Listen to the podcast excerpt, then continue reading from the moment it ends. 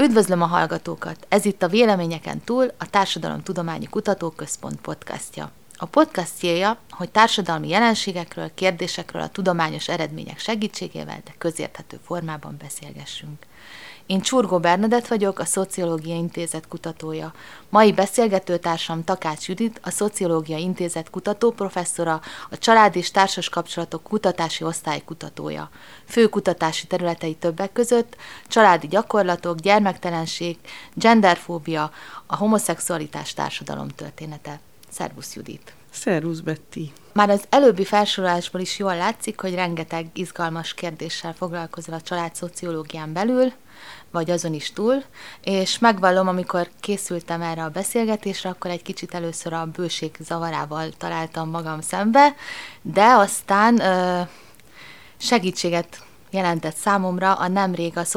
Szocio.hu társadalomtudományi szemmel tíz éves jubileumi számában általad szerkeztett külön szám, a gondoskodás hiány szociológiája. Ennek segítségével próbáltam átgondolni a tett kutatási témáidat, és a kérdéseim is majd e köré szerveződnek, tehát a gondoskodás és a gondoskodás hiány kérdései mentén próbálom majd feltenni ezeket a kérdéseket a kutatási témáidhoz kapcsolódóan. És akkor kezdjük is ezzel a témával, a gondoskodással. Mit jelent a szociológiai értelemben ez a gondoskodás fogalom. Ugye a Covid-járvány és a háború nélkül is ez egy nagyon fontos téma, de ez most még inkább előtérbe helyezte ezt a kérdést. Tehát mit is jelent a gondoskodás és a gondoskodás hiány társadalom tudományi értelemben? Hogyan lehet ez a témához szociológusként hozzányúlni? Amikor én a gondoskodásról, mint társadalmi jelenségről gondolkozom, akkor nagy segítséget jelent nekem például Caitlin Lynch ír szociológusnak a törődés megközelítése, aki ilyen koncentrikus körökben vázolja a törődés gondoskodásnak a különböző dimenzióit, és valahogy úgy érdemes ezt elképzelni, hogy legközépen van ez a, az, a, az ilyen elsődleges törődés vagy gondoskodás kapcsolatok, ami például a, a szülők és a gyermekek közötti kapcsolatokra jellemző. A következő körben, ezért másodlagos körben olyan emberek iránti gondoskodásunk, vagy az olyan emberekkel való törődésünk tartozik, mint például a barátaink, a jó szomszédunk, tehát olyanok, akiket ismerünk, és akik az életünkben bizonyos rendszerességgel megfordulnak, és törődő kapcsolatot tartunk fenn velük, vagy egyszerűen csak szeretjük őket, és amikor valamilyen szükségletük támad, akkor próbálunk nekik segíteni, szeretett munkát adunk. És a, harmadik körben eh, találjuk a szolidaritást, ami ugye egy olyan fajta törődés, amikor személyes kapcsolataink nem feltétlenül van ezekkel az emberekkel, vagy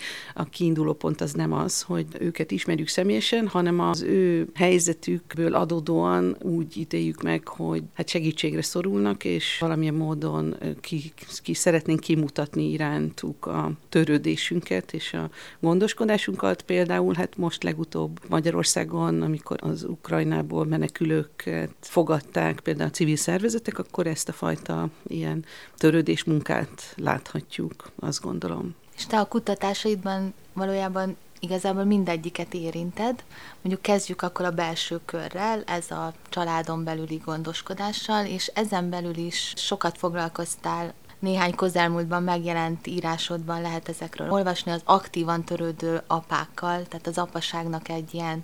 új, modernebb formájával, vagy a bevonódó apákkal. Erről mesélj egy kicsit, hogy mi volt ez a kutatás, kik és milyenek is ezek az aktívan törődő apák, mit lehet róluk tudni. Azt szerintem fontos itt tisztázni, hogy ezek az új típusú apák, ezek valójában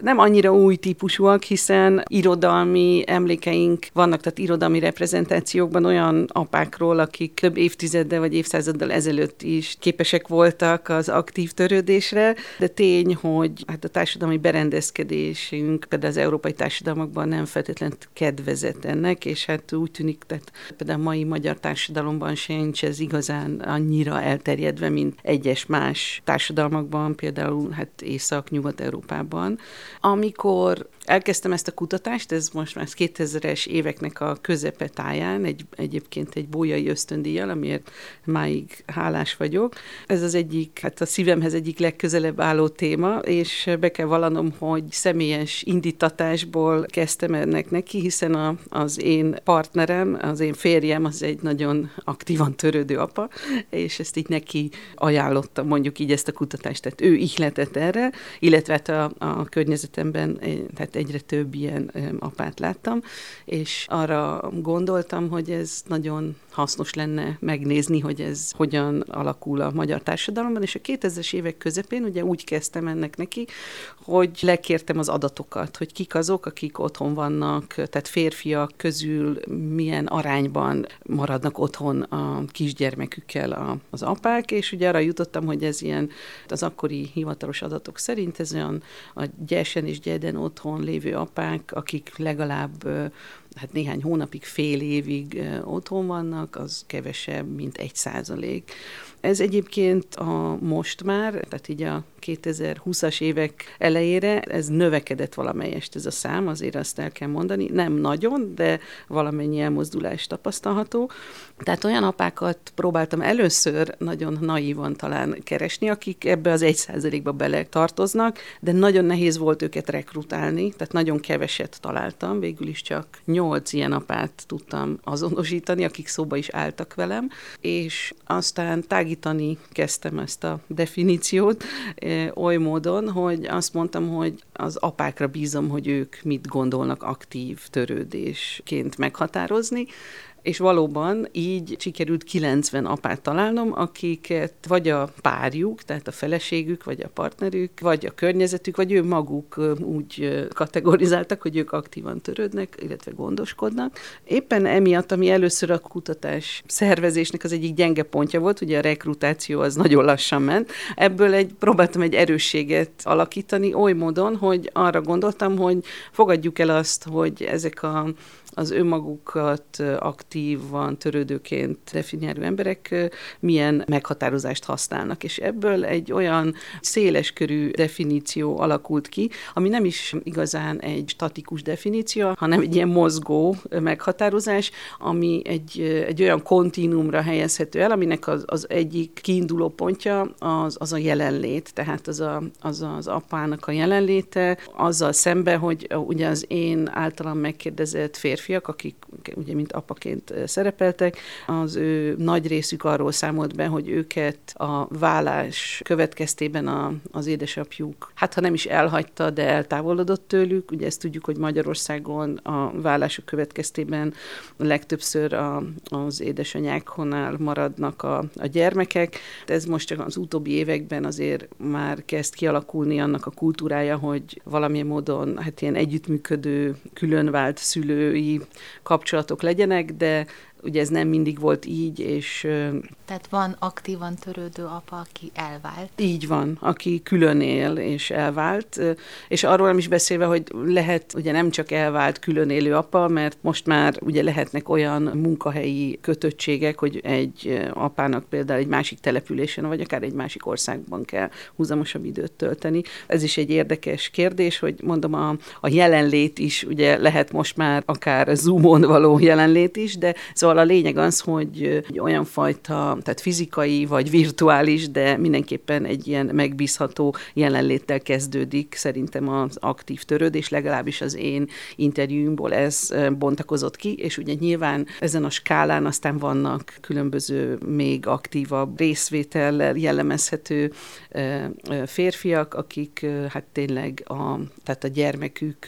különböző életszakaszaiban mindenhol nagyon nagy szeretettel, törődéssel, gondoskodással lépnek fel, és az is nagyon fontos itt, hogy törődés és a gondoskodás az azért valamilyen szinten elválasztható, vagy legalábbis tehát vannak olyan megközelítések, amik kiemelik azt, hogy a gondoskodás az egy fizikai gondoskodást is jelent, tehát azt, hogy ha, ha valamilyen, különösen ugye a kisgyerekeknek nagyon komoly fizikai igényeik vannak, ugye meg kell őket etetni, az egész kicsiket tisztába kell tenni, levegőre kell őket vinni, vinni, tehát ez mind olyan fajta elsősorban időmenedzselési problémákra vezet, ami ugye nagyon gyakran összeegyeztethetetlen, vagy nehezen összeegyeztethető a fizetett munkával. Ennek az összecsapásait, ezeknek a, ennek a két szférának, mondjuk így, tehát a családi életnek és a fizetett munkának, azt ez a, ez a kutatás nagyon jól dokumentálta sok helyen,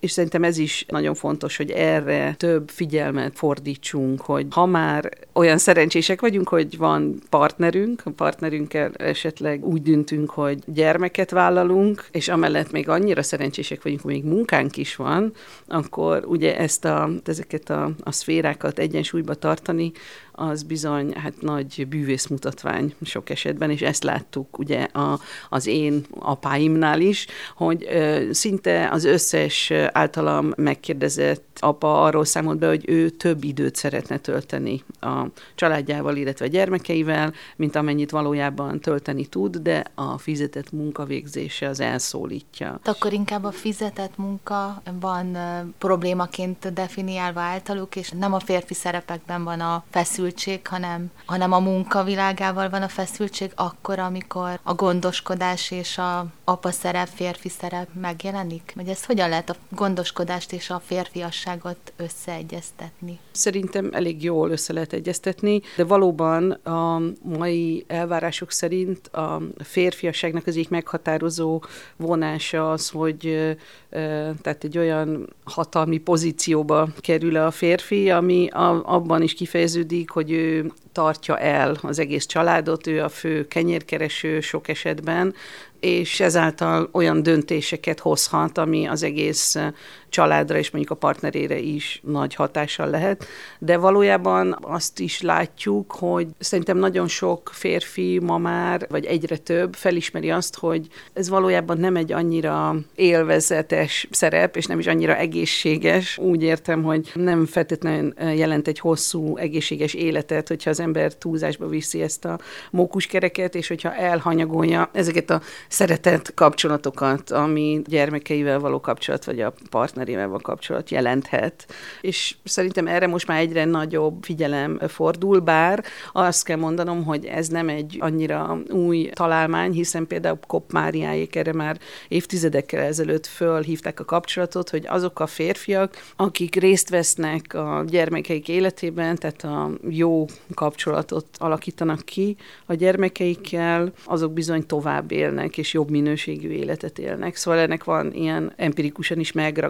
kapcsolat jelenthet. És szerintem erre most már egyre nagyobb figyelem fordul, bár azt kell mondanom, hogy ez nem egy annyira új találmány, hiszen például Kopp Máriáék erre már évtizedekkel ezelőtt fölhívták a kapcsolatot, hogy azok a férfiak, akik részt vesznek a gyermekeik életében, tehát a jó kapcsolatot alakítanak ki a gyermekeikkel, azok bizony tovább élnek, és jobb minőségű életet élnek. Ennek van ilyen empirikusan is megragadható pozitívuma. Úgyhogy én, én azt szoktam tényleg mondani, ez mindenképpen jót tesz. Tehát aki férfi szempontból erre a területre úgymond beruházni, erre energiát áldozni erre és időt, az hosszú távon megtérül, úgy látszik. És mindenképpen én úgy látom legalábbis, hogy egy jobb minőségű életet tud az ember így létrehozni, mint enélkül. De ha jól értem, azért a munka család egyensúlynak a megteremtés a férfi oldalról azért nagyon más, mint a nők szemszögéből. Tehát, hogy más problémák definiálódnak, artikulálódnak ebben a helyzetben, amikor valaki törődő apaként akar funkcionálni egy családban. Igen, mindenképpen, hiszen a, a társadalmi férfi szerepeknek egy, egy nagyon alapvető része a fizetett munka, míg a társadalmi női szerepeknek nagyon alapvető része a, a fizetetlen munka, vagy láthatatlan munka. És ezeknek az összehangolása, ugye ez nagyon sok kérdést vet fel, mondjuk így.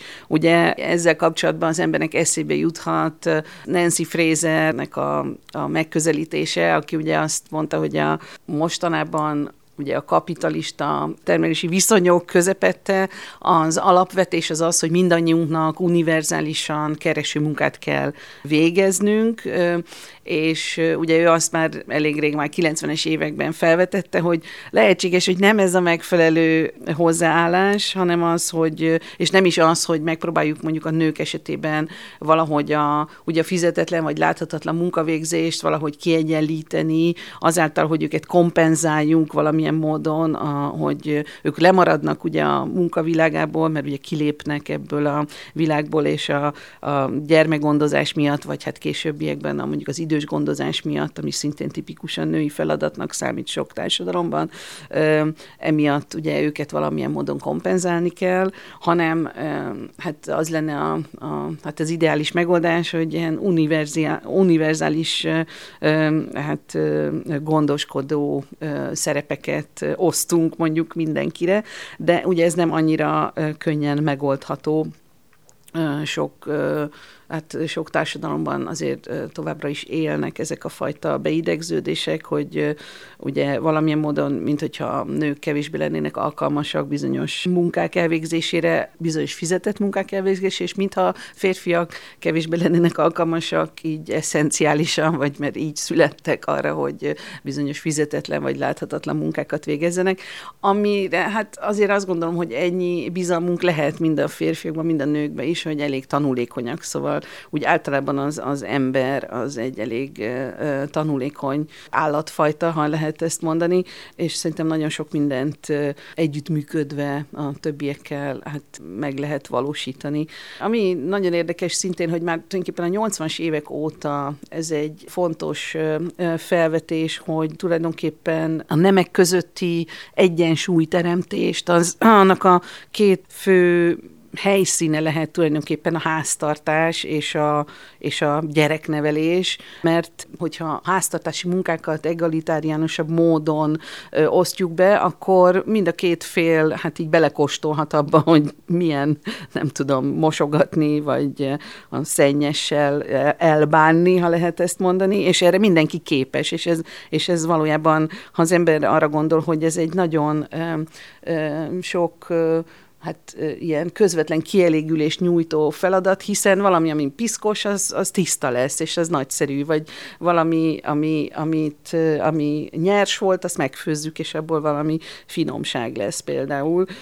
A másik pedig azt gondolom, tehát a másik terület ugye a gyereknevelés, az azért is nagyon fontos ebből a szempontból, mert ahogy nevelik a, a szüleik és a társadalom, meg az iskola, meg a média a, a gyerekeket, abból sugár sugározhat az vissza, hogy egyik nem sem ö, ö, alávetett a másiknak, egyik nem sem ö, ö, fensőbbrendű, mint a másik, hogyha ezt szerintem kicsikortól így elsajátítják az emberek, hogy hát ugyanolyan tisztelet illet mindannyiunkat, akkor, akkor, akkor azt gondolom, hogy ez már jó alap a, a továbbiakban. És hát mondom, úgy látszik, empirikusan azt látjuk, hogy ö,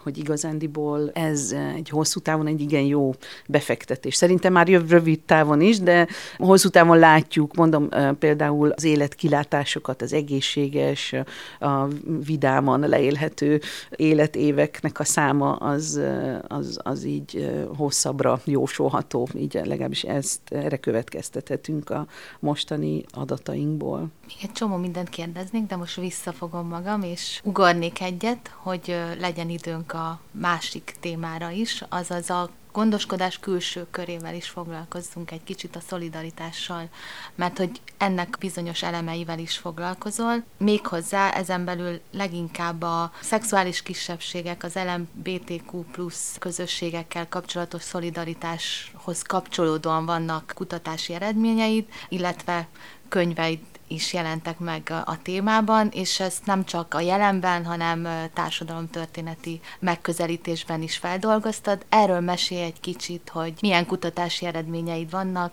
mit lehet a társadalmi szolidaritásról ezekben a kutatásokban megtudni. Valóban a másik nagy kutatási területem az a homoszexualitás társadalom történetével foglalkozom, ami nyilván a jelenhez is elvezet, de valóban amiben hát elég szerintem érdekes eredményeket értünk el a kis kutatócsoportommal, amiben beletartozott Pétó Tamás is, illetve Csiszár Gábor azt vizsgáltuk, hogy hát így a, a, a az államszocialista időszakban,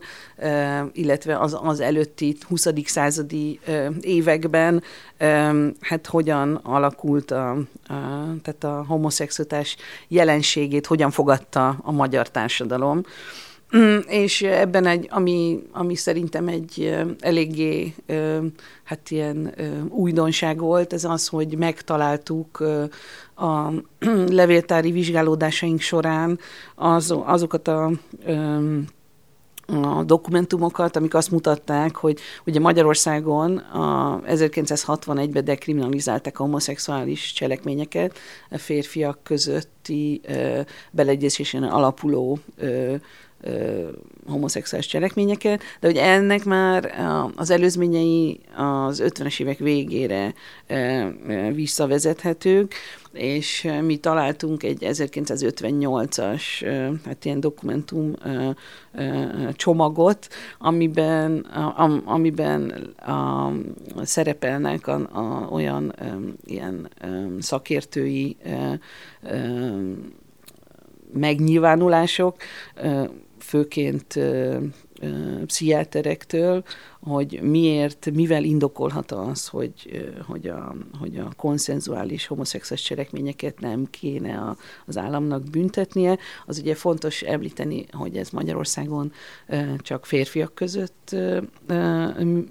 büntették, tehát nőket nem. Néhány e, európai országban a női homoszexualitást büntették, ami nagyon érdekes, hogy például Ausztriában ez így volt, viszont Magyarországon az első állami állami ilyen kódex, ami, amiben szerepel a azonos neműek közötti kapcsolatoknak a, a korlátozása, az a Csemegi kódex volt, és ugye azt lehet azt mondani, ez a 19. század végén született meg, hogy akkoriban már így a, hogy mondjam, ez egy ilyen, lehet, hogy úgy is mondhatjuk, ilyen kurucos szembenállás volt, hogy mi azért sem büntetjük a nőket. Ezt nem tudom így alátámasztani, ez csak egy ilyen érzés, de, de tény, hogy ahhoz képest, hogy hát nagyon sok mindenben, ugye nyilván a, tehát így a, a, a, a, az osztrák fejleményekkel párhuzamosan um, haladtunk sok mindenben. Ez egy olyan terület, ahol, ahol nagyon is, uh, hogy mondjam, a magyar identitásnak ez egyik ilyen megnyilvánulása volt, hogy mi nem büntetjük a női homoszexualitást, csak a férfit. De ugye azért azt, azt el lehet mondani, hogy sok-sok évtizeden keresztül ugye ez megmaradt, 1961-ig, de már 58-ban uh, volt egy ilyen szakértői konzílium, vagy nem tudom, hogy, amit mi úgy neveztünk, hogy az, az idegbizottságnak a, a, a egyik összejövetele, amin erről hát nagyon részletesen szótejtettek, és ez nagyon érdekes, hogy már akkor milyen érveket hoztak föl. Tehát az első és talán legfontosabb érv az az volt, hogy ezáltal, hogyha megtartják ezt a fajta tiltást, akkor nagyon is zsarolhatóvá válnak az emberek, tehát az érintettek, és ezt jobb lenne elkerülni, mert hát ez, ez további hát veszélyekhez vezet. De ugyanúgy fölmerültek azok a kérdések, hogy hát hogyha nem tudom, a, a homoszexuális férfiak nem fognak részt venni a társadalmi reprodukcióban, legalábbis nem a, tehát a biológiai reprodukció útján, de ugye akkor a, ezek a, a pszichiáterek ugye felvetették azt is, hogy na de ilyen alapon akkor a terméketlen embereket is akkor büntetnünk kéne, mert hogy akkor ők sem járulnak hozzá a társadalmunknak a reprodukciához ilyen szinten, vagy mm, például ugye az is felmerült, hogy hát hogyha most megengedjük, hogy, hát, hogy ezek a cselekményeket nem kell tovább büntetni, akkor csak nem az lesz a következő lépés, hogy házasodni akarnak az, az azonos nemű emberek, de erre is ugye az a válasz született, hogy hát egyelőre nem nincsenek ilyen ugye igények, amik ugye most már a 21. század elején úgy látjuk, hogy ezek az igények azért megszülettek Magyarországon is. Ugye Magyarországon működik egy azonos neműek házasságát megközelítő intézmény, ez a bejegyzett életási kapcsolat, ami viszont azt is látjuk, hogy tulajdonképpen a tehát a 2000 2010 óta működő nemzeti együttműködés rendszerébe ez nem egy igazán jól betagolható intézmény, hiszen a, a 2012 óta ez teljesen nyilvánvaló, hogy Magyarországon a, ugye meg meg van különböztetve a heteroszexuálisok részére igénybe vehető intézményként a házasság, a, és ugye az alkotmányunk kimondja, illetve, bocsánat, az alaptörvényünk kimondja, hogy hogy házasság az csak férfi és nő között köttethet, köt, köthető meg. Ez, ebben nem vagyunk egyedül, tehát elég sok országban, még Európában is ez jellemző, ezek általában posztszocialista országok, de a másik oldalon azt is elmondhatjuk, hogy elég sok, vagy egyre több az az ország, ahol az azonos nemű partnerek házasodását lehetővé teszi a, az állam. És ugye itt is ez egy érdekes kérdés, hogy mi érdeke fűződik ahhoz egy államnak, hogy ezt a, tehát a házasodást valamilyen módon befolyásolja, hiszen ha, ha belegondolunk, és tényleg nem azt a definíciót használjuk, hogy a házasságnak a, az elsődleges vagy kizárólagos célja a gyermek nemzés, illetve a saját gyermekeknek a felnevelése, akkor azért mégis azt gondolom, hogy a legfontosabb jellemzője a házasságkötésnek, vagy hogy egyáltalán ugye ez a ugye házasságkötés valójában a társadalom előtti rituális elismertetése a partnerkapcsolatnak, erről van szó. Amikor én egy másik ember iránt felelősséget vállalok, vállalom, hogy törődök vele, ugye akár egészségben, akár betegségben, jobban, rosszban, és hát ilyen szempontból azt gondolom, hogy a, a, tehát a, a házasság az leveszi, tehát hogyha a, az állam nyakáról, mondjuk így, vagy hát a feladatok egy részét. Ez nem jelenti azt, azért hozzá kell tennem, hogy a, az államnak ki kell vonulnia ebből, tehát mint ahogy látjuk, tehát így a familialista társadalmakban, ahol ugye rá van terhelve a családokra a törődési munka, és nincs meg az az intézményrendszer, ami ezt kiegészíteni, vagy megalapozhatná, vagy segíteni. Tehát nem erre gondolok, de mégis, tehát az állam szempontjából ez egy könnyebbségként jelenhet meg, hogy valaki hajlandó egy másik embertársáról, akivel hát nagyon közel áll hozzá, hát hivatalosan elvállalni a gondoskodást. Utolsóként azt szeretném meg kérdezni tőled, hogy hogyan lehet a növekvő genderellenes közhangulatban az olyan témákról kutatni, mint a nem semleges családi kapcsolatok, vagy párkapcsolatok, vagy, vagy, a, vagy egyáltalán a szexuális kisebbségek kérdései hogyan kutathatóak ebben a közegben. Mai magyar társadalom az nagyon sok témát ad, a, például a szexuális kisebbségekkel kapcsolatos kutatások iránt érdeklődőknek én azt látom. Témából egyáltalán nincs hiány, ami talán nehézséget okoz, hogy mai állami prioritásoknak talán ez nem felel meg annyira, de ez nem jelenti azt, hogy ezekről a témákról nem lehet jelentőség teljesen megnyilvánulni. Itt azt, azt gondolom, hogy arra az a közös pont, tehát mondjuk a, az apaság, mint a gondoskodó férfiasság lehetőségeinek a tanulmányozása, és a, a szexuális kisebbségek mai magyar nehézségeinek a tanulmányozása között talán az az, az, az ami, ami összeköti ezeket a témákat, hogyha arra gondolunk, hogy, hogy ezek nem, tehát a, a, a társadalmi szerepeink, ide értve a társadalmi nemi szerepeinket is, tehát hogy mit jelent egy társadalomban nőként, férfiként, vagy olyan emberként élni, aki nem azonosul se férfiként, se nőként, az, az abban az segít, hogyha ha ezeket a, a, a kérdéseket társadalmi konstrukcióként közelítjük meg, ami nem azt jelenti, hogy tagadjuk a, mondjuk a, a biológiai meghatározottságát a, a, az életünknek, tehát hogy nem tudom, ételre, italra van szükségünk, hogy túléljünk például mindannyiunknak, hanem, hanem azt, hogy nem statikus szerepekben gondolkodunk, nem abban, hogy valaki születésétől kezdve rááll egy sínre, és az, az elviszi őt a, nem tudom, a megfelelő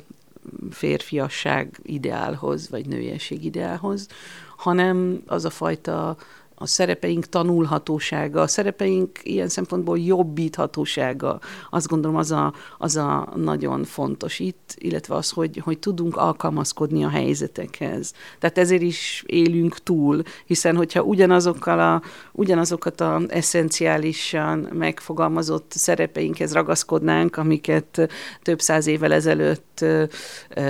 hát természetesnek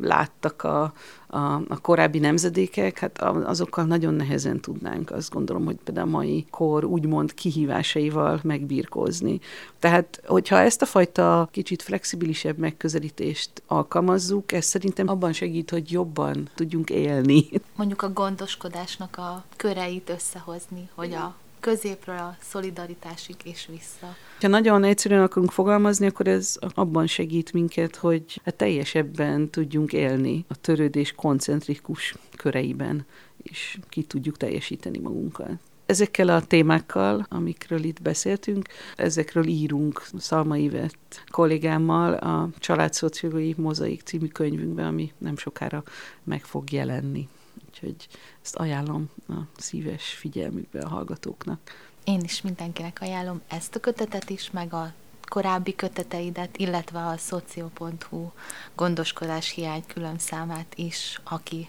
a témával még részletesebben szeretne foglalkozni, és köszönöm Takács Juditnak ezt a beszélgetést, köszönöm, hogy velünk tartottak, ez volt a Véleményeken túl, a Társadalomtudományi Kutatóközpont podcastja.